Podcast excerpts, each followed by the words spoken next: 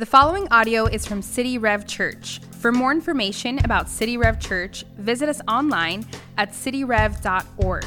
Uh, earlier this week, I was listening to uh, some worship m- music on YouTube. I was just getting some work done and had YouTube on and a worship song that I really like. And, and uh, you know, it immediately is going to go to another worship song like that, but in the middle, a, a commercial comes on.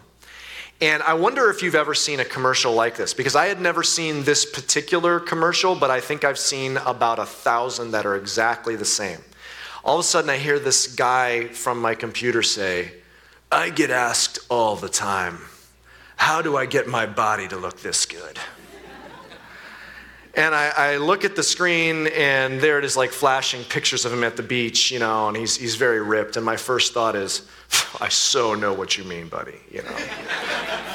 I don't appreciate that laughter. That's hurtful to me, okay?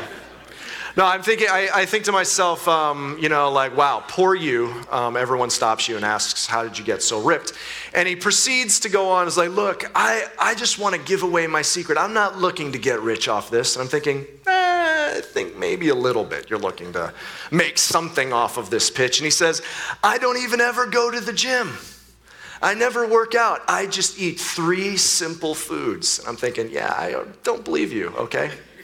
And he says, The three foods I eat. He says, and the first one he describes, it's like some mushroom from like the hills of Tibet, okay? And then the next one's like a leaf out of the Amazon in Brazil, okay? And the last one's like pine cones or something like that that he eats, okay? These are foods that no actual human beings eat. And if they did, they would just, you know, they wouldn't, it would not be good for their system, okay? And so he goes on to describe this. And, um, you know, through the whole thing, at some point, he's like ripped his shirt off, or, you know, to just show like that what he does is, is for real. And I'm thinking to myself, just once, I would love to see this same commercial, but with a guy who is terribly out of shape. Like, wouldn't you just love to see that? Like a guy, you know, his like guts hanging out, and he's like actively eating Doritos, okay? And he's like, let's be honest, I look terrible. but you're gonna have to trust me on this. I know how I could look good, okay? Like, I just. I don't think he's going to move much product, okay? I just don't think that that's going to happen. Because there's this dynamic when you see a someone, okay, that's obviously has something that's making them thrive. Like they obviously have something that you want. When you see that person, you're inspired to say, okay, what's your secret? Like, what do you have that I need? What do you know that I don't know? How can I get that? That's our that's our influence. That's our that's our reflex. That's why you know that guy eating the Doritos is not going to really get much of our attention. Okay, and that's why you've seen that probably same commercial for how to get that beach body that you've always wanted. You've seen that same commercial like over and over and over because it keeps selling. Because there's this dynamic. If someone's got it and they're offering to share with you what it is. And they're offering to, to you and they're telling you that it's, it's accessible and it's not that hard, okay? If they're offering it to you, there's something that just uh, as a reflex, we say, okay, I, will take it. And I want to show you a, a passage today that has a similar dynamic in that there's someone, and you hear like their passion, like they're crying out saying, I just wish, I wish you could have what I've got. And it's not in a gimmicky way. It's not just like three easy steps. It's not like just a, a couple payments of $14.95 and then you'll got it. It's not a gimmick. He's just saying, man, I, he's saying, I wish you could have what I've got.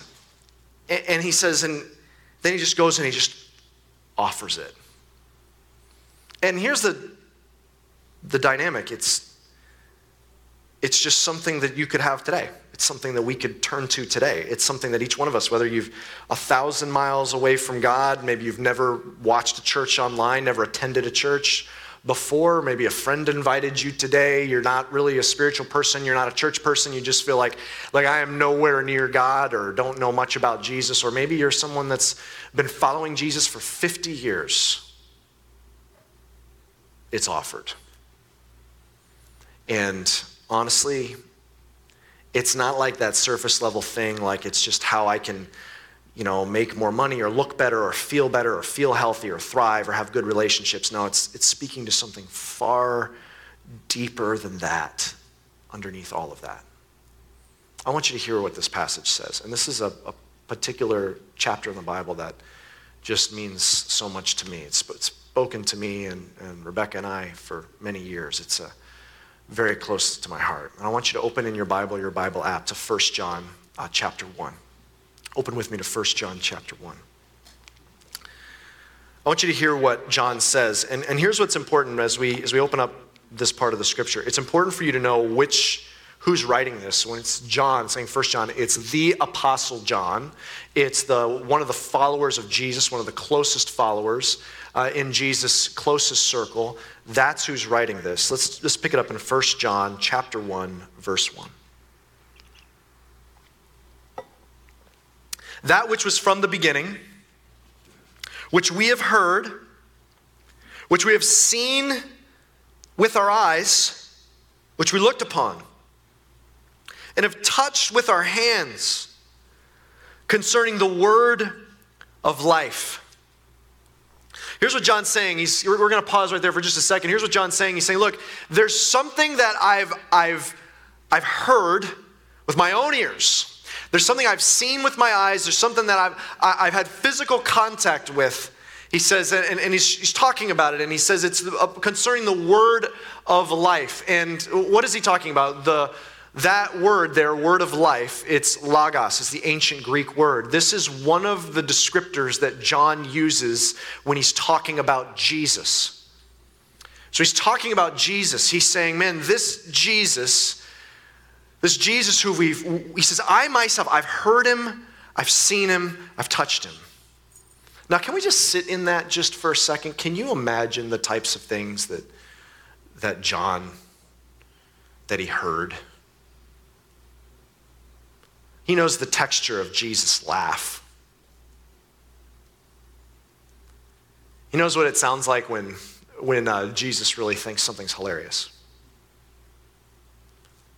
He's heard the sound of Jesus passionately speaking. He's heard his voice when he's angry. He's heard his voice when he's crying to God. It's a type of hearing, like if he was walking one day and he heard Jesus' voice in a crowd behind him, he would know instantly. He could turn around, he could pick out his voice. I mean, he's heard Jesus. Can you think of some of the things he's heard? He was on the side of a mountain one day and he heard Jesus say crazy things like, You've heard it said, uh, love your friends and hate your enemies, but here's what I'm telling you to do I'm telling you to love your enemies and pray for those who persecute you. He heard Jesus the first time these words were ever spoken on planet Earth. He heard Jesus say, Our Father who's in heaven, hallowed be your name. Your kingdom come, your will be done on earth as it is in heaven. He heard Jesus speak those words. He heard Jesus talk about the way is narrow. Make sure that you've built your house on the rock. He's heard those words from Jesus. Do you know else he's heard the words from Jesus? One day he was walking with Jesus, and he, they show up on at Capernaum, and there's this well-known person. His name is Jairus, and he comes to Jesus and he says, "Jesus, my daughter is sick." And he says, "Will you come heal him?" And Jesus says, "Of course." And they walk, and there's this huge bustling crowd, and and all these things happen. But uh, along the way, they get stopped, and and then someone comes, a servant comes, and says, "Don't bother the teacher anymore. Your daughter is dead." But Jesus keeps walking and he keeps moving through the crowd and, and ends up coming upon the house, and there's wailing and there's weeping, and Jesus walks in. And John heard these words. He heard Jesus say, Talitha cumi, little, little daughter, rise. And she came back to life. Do you know what words Jesus, uh, of Jesus that John heard? He heard one day when Jesus stood outside a tomb and shouted, Lazarus, come forth. He heard that word. I mean, these are the things John has heard. Can we talk about what John's seen? He saw Jesus the crowd that were hungry. They're just hanging on every single word. He saw a little boy come up with his lunch and offer it to Jesus. And he saw Jesus. This is what he saw. He saw Jesus break the bread and, and put it down and take the fish. And he heard Jesus give thanks. And then this is what he saw. He saw as he took his basket and started passing out um, bread and fish, and he looked down and there's nothing depleting from his basket. And he's watching as it just continues to just pass it out, but it's like nothing's leaving his basket as he just keeps going on feeding everyone. And 5,000, more than 5,000 people were fed until they were full. John saw that with his eyes. You know what John saw? John saw one night in the middle of the Sea of Galilee what he thought was a ghost. But it was Jesus walking on the water like he owned it. Because he does. You know what he saw? He saw waves one day on the same sea tossing and turning this boat. He saw the look of fear on his, on his brother's eyes and on his partner, Peter and Andrew. He saw a look of fear. These, these seasoned fishermen, they thought for sure that they were going to drown. This was it, their last day at sea. And how could Jesus be sleeping? He saw with his eyes Jesus sleeping in the boat, and they wake him up. Jesus, don't you care? And he, he saw as Jesus calmly, one foot in front of the other, stand out, and he rebuked the wind. Peace, be still. And he saw waves just dissipate instantly. He saw the flapping sail just stop.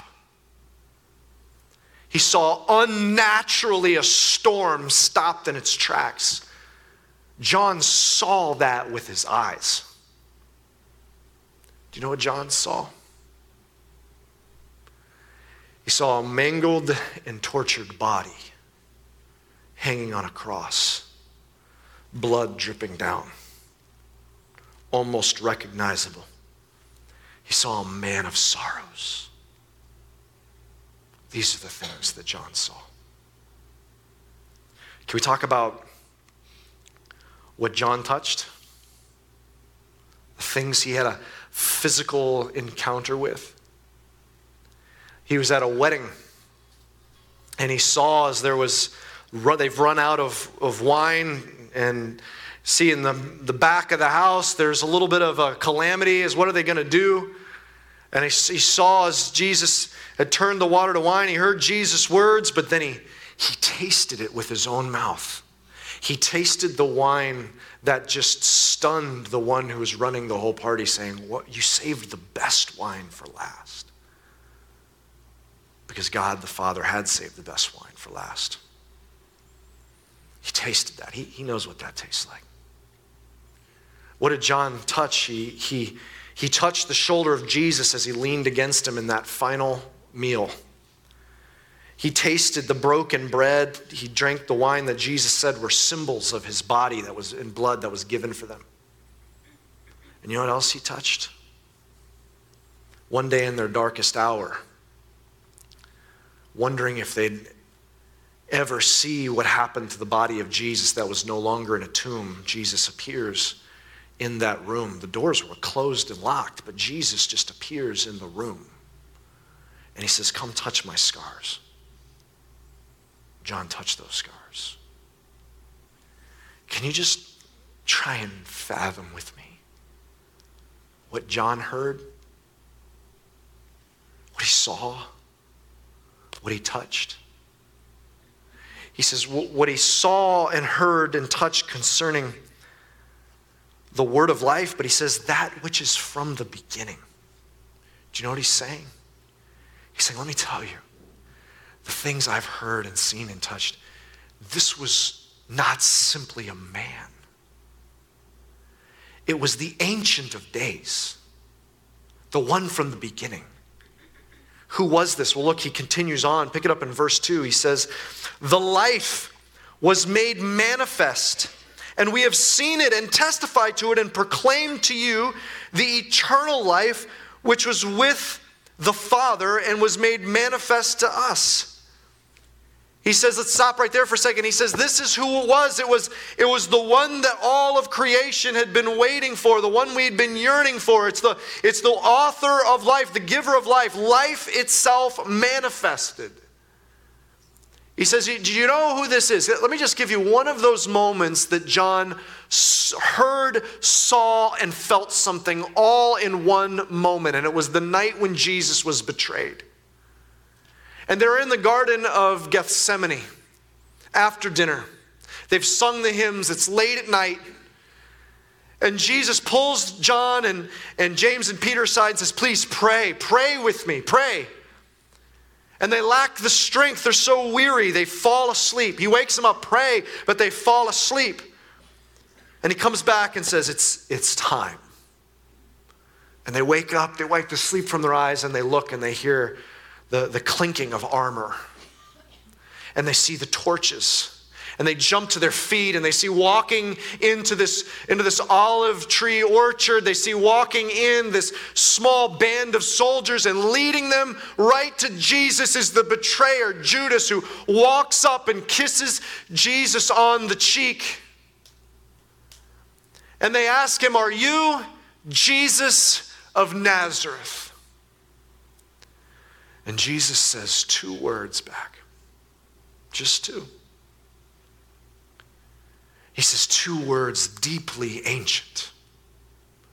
Two words embedded in the history of God's people. Two words that define who the Almighty, Most Holy Creator. Two words that first hit the scene, first hit creation, first landed in the universe 1,500 years before that moment. Words that were uttered from a burning bush to Moses before he was sent back into Egypt to let his people go from slavery and freedom from tyranny freedom from the land of the grave, freedom from sin and death before Moses would go back and be a deliverer that pointed to the one to come, that, that would bring about the symbol when death passed over out of that burning bush. Moses asked, If I go back to Pharaoh and he asks what God sent me to, to him, who should I say sent me? And out of the burning bush, the voice of God says, Tell him, I am sent you. You want to know which God? The only one, the existent one, the one who fundamentally exists, the one from whom all existence flows out of. If there's anything or anyone that exists in all of creation, it's God, and all of us and everything else flows out of the great I am. He is the one that exists. And Jesus, in the face of these who thought they would arrest a simple peasant teacher from Nazareth, from a nowhere town, said, Who, you know, is, are you that Jesus that everyone's talking about? And Jesus at that moment said two ancient words I am. And something happened in that darkness on Gethsemane. It says, Everyone else hit the ground heard the words and their knees buckled and they fell down at the words of the one that wired every one of them together in their mother's womb. That is who they dare to arrest that night. The I am. John was there. He heard those ancient words. He saw the effect that the Creator has when He's on the scene. And He must have, if He Himself was not instantly on His face, He felt something reverberating through His molecules and realizing the power of the one that's holding His body together. He's standing in the presence of that great one. He's standing in the presence of the ancient I am who's from the beginning, who is manifested in those days in human form. He says, We heard his words, we saw it, we, we felt it, we touched him. He says, The one who's bringing eternal life. I mean, isn't that at its core? Isn't that the great enemy that tries to have the last word on every, on every living thing? Death. I mean, there's no other thing in this world that every human stops and says, it's just, it just feels wrong. How could something so common just feel so out of place like death? And it's fundamentally what the great I am, the existent one, came to reverse. He came to bring eternal life. And here's what John says. Let me just read these last two verses. Verse 3 That which we have seen and heard, we proclaim also to you, so that you too may have fellowship with us. And indeed, our fellowship is with the Father and with His Son, Jesus Christ. And we are writing these things so that our joy may be complete. Do, you, see what, do you see what He's saying here?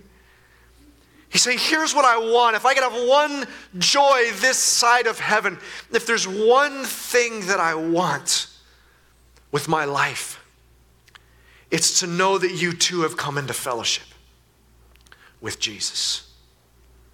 I just, he says, I just want you to have what I have. Can you believe that that's offered to you? That you might get to hear his voice speaking into your life. You might see him at work in your circumstances. You might feel his very presence working in, in you. He's saying that's, that's offered to you. You know, today is, um,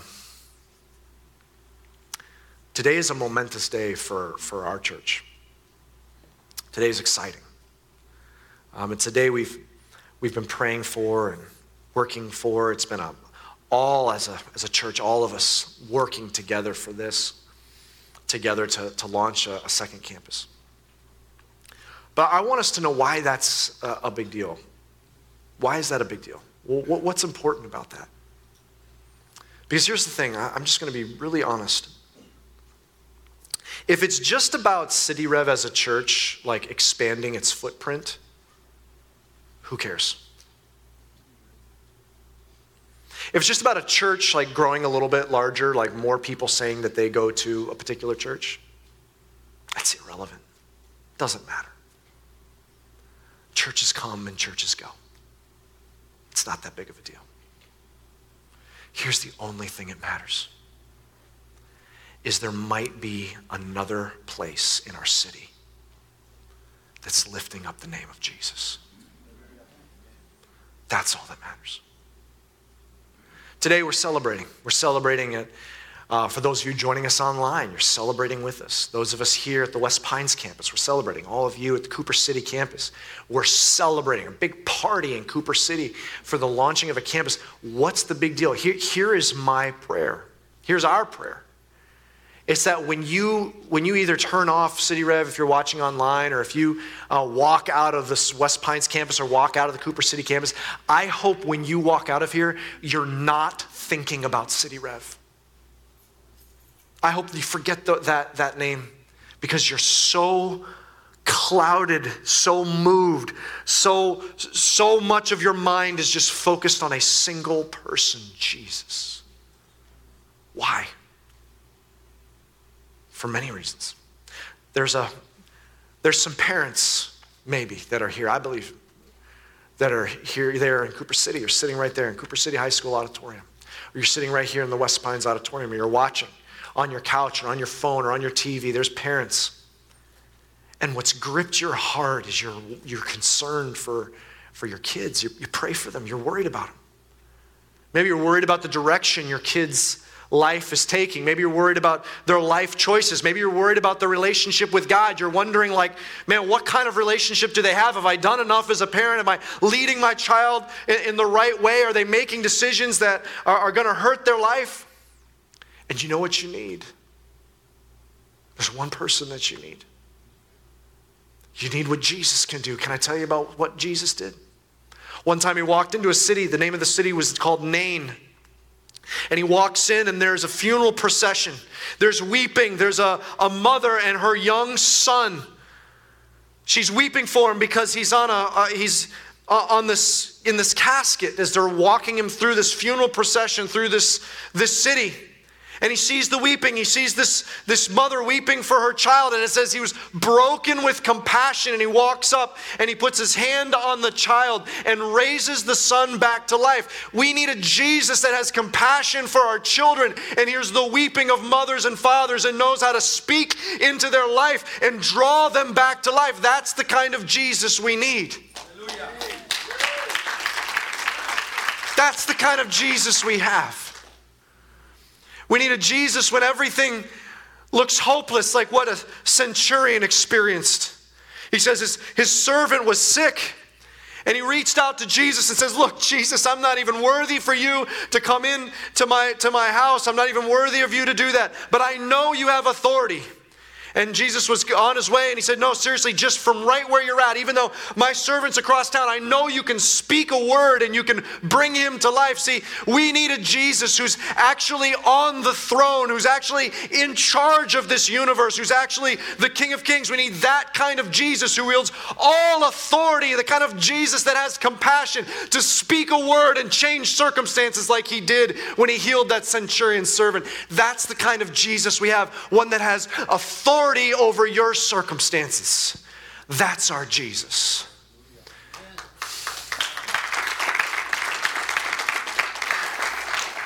The kind of Jesus that we, that we need is the kind of Jesus that our spirit, our, the Spirit speaks out of the scripture. We need a Jesus that when we feel lost, like we can't see which way to go, I wonder if there's anyone that's saying, Look, I'm just, my life feels so disoriented and broken. I don't know where to go. I can't see what's in the future. But there's a time that Jesus was walking along the side of the road and he, he heard a blind man calling out, Jesus, have mercy on me. And Jesus said, Bring them to me. What can I do for you? And he says, I want to recover my sight. And Jesus laid a hand on him and healed him. And he opened his eyes, and you know the first thing he saw? He saw the face of his Savior. I wonder if there's anyone wandering, disoriented, feeling lost. Let Jesus open your eyes so you can see the face of your Savior and you know the way in which you're to walk. Maybe you're someone who feels like I'm reaping the consequences of poor decisions I've made. I, I don't deserve any kind of mercy from Jesus, but here's how great the mercy of Jesus is. There's a man just like that. He was a man that was nailed to a cross next to Jesus, but unlike Jesus, he had actually committed crimes that he deserved to be crucified for. He was a, a thief. And he looked over to Jesus and he says, Please, please just I know I'm not going to escape this, but just remember me in heaven. And so great is the mercy of Jesus that he said, Today you'll be with me in paradise. That is who your Jesus is.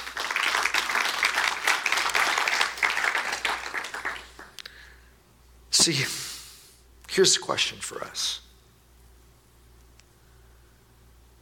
Here's what us as a church, whether one location, two locations, 20 locations or no locations. Here's what, what we have to be about it's, it's just Jesus. That's it. That's all that matters.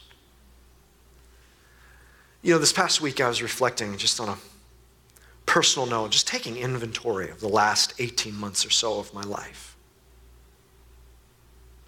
And I realized, man, there have been moments of frustration discouragement, feeling disoriented, things that I felt like were for sure and not for sure. And the season just kind of stirred everything up, just at times just felt a little bit dis- disoriented. I wonder if there's anyone who's felt like that in these last 18 months. Career not being what you'd planned it to be, relationships not being what you planned it to be health not being what you planned it to be. And I wonder if that just made things feel broken and hard to understand. But here's what broke inside of me when I thought about that my circumstances changed, but my Savior never did. My God never changed. He's the same yesterday, today, and forever. He never changes. And what is He revealing in us? If we can get so disoriented when our rock is so stable, our anchor is unmovable. Can we just be honest before God and lay down anything that we've allowed to become our first love other than Jesus? And repent of it today. Because that's all we've got. That's all we need. What are we as a church? We're a church that's called to reveal Jesus. That's it. It's, we're not a church that's going to give you, not, the, the church is not called to just give you tips on how to take a good life and make it a little bit better. No, we're called to surrender our life and follow Jesus. We're not a place to find friends, to find community. No, we come together around the person of Jesus, and as we do that, we find fellowship that we never imagined. Well, we're not a, social services agency that's just going out and, and just helping the needy. No, we lift up the name of Jesus, and as we fall deeper in love with Jesus, our heart begins to beat in rhythm with his heart. And we can't stand the things that Jesus can't stand. And we have to take action. We simply, are cause, we simply reveal Jesus. That's all we do. But here's the question is that enough? Could that really be the entirety of what a church is called to do, just simply reveal Jesus? Is, is that enough of a work for a church? Here's what the scripture says about Jesus is, is Jesus enough? It says he was in the form of God, but did not count equality with God a thing to be grasped but emptied himself by taking the form of a servant, being born in the likeness of men and being found in human form. He humbled himself by becoming obedient to the point of death, even death on a cross. Therefore, God has highly exalted him and bestowed on him the name that is above every name, so that at the name of Jesus, every knee should bow in heaven and on earth and under the earth, and every tongue confess that Jesus Christ is Lord to the glory of God the Father. Is revealing Jesus enough? Is that, is that enough for mission? Well, here's what it says in Colossians it says, He's the image of the invisible God. He's the firstborn of all creation, for by him all things were created in heaven and on earth, visible and invisible, whether thrones or dominions or rulers or authorities. All things were created through him and for him. And he is before all things, and in him all things hold together. And he's the head of the body, the church. He's the beginning, the firstborn from the dead, that in everything he might be preeminent. For in him all the fullness of God was pleased to dwell, and through him to reconcile to himself all things, whether on earth or in heaven, making peace by the blood of his cross. Is Jesus enough? Is that enough just simply for us to reveal? Well, here's what it says. It says he's the radiance of the glory of God and the exact imprint of his nature, and he upholds the universe by the word of his power. After making purifications for sins, he sat down at the right hand of majesty on high, having become so much superior. Is Jesus enough for us simply to reveal? Here's what it says about your Jesus. One like a son of man, clothed with a long robe with a golden sash around his chest. The hairs of his head were white, like white wool, like snow. His eyes were like a flame of fire. His feet were like burnished bronze refined in a furnace, and his voice was like the roar of many waters. In his right hand he held seven stars, and from his mouth came a sharp two edged sword, and his face was like the sun shining in full strength. That's who your Jesus Jesus is. Is Jesus enough simply for us to give our lives by our life or our death, simply to reveal Jesus? Is He enough? Well, here's who your Jesus is He's on his head are many diadems, and he has a name written that no one knows but himself. He is clothed in a robe dipped in blood, and his name by which he is called is the Word of God. And the armies of heaven, arrayed in fine linen, white and pure, were following him on white horses, and from his mouth comes a sharp sword with which to strike down the nations, and he will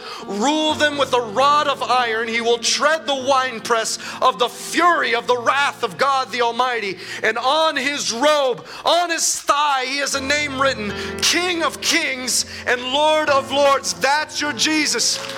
Is your Jesus enough? Is your Jesus enough to give your life to just simply reveal him? He says this at the end of all times, he will dwell with them, and they will be his people, and God himself will be with them as their God, and, and he will wipe away every tear from their eyes and death shall be no more.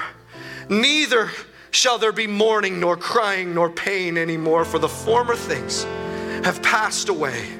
And he who is seated on the throne said, Behold, I am making all things new. That's your Jesus. That is who your Jesus is. Is he enough? Is your Jesus enough? He's all that we've got, and he's more than enough we simply reveal Jesus that our city may see and hear their Savior, the one, the only one under the name of heaven that can save. Because there's salvation in no other name but Jesus. May we, every time we come together, simply remember the name of Jesus. And yet, one full of so much glory and majesty and power and authority, is the one that Scripture says this about. Surely he has borne our griefs and carried our sorrows. Yet we esteemed him stricken, smitten by God, and afflicted. But he was pierced for our transgressions he was crushed by our iniquities. And upon him was the chastisement that brought us peace. By his wounds we are healed. What a gift from heaven.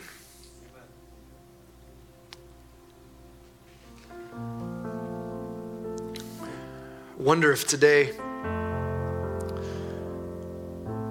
You who have been following Jesus all your life, but you really use Jesus to just help you do your life your way. I wonder if today you'll repent. Make Jesus the center. Not a piece, not an addition, not a part. Just make him everything. The center of your life. Because it's all or nothing, really, with Jesus. Make him the center. You may have even called yourself a Christian, but didn't have the Lord of Lords on the throne of your life. Make him the center.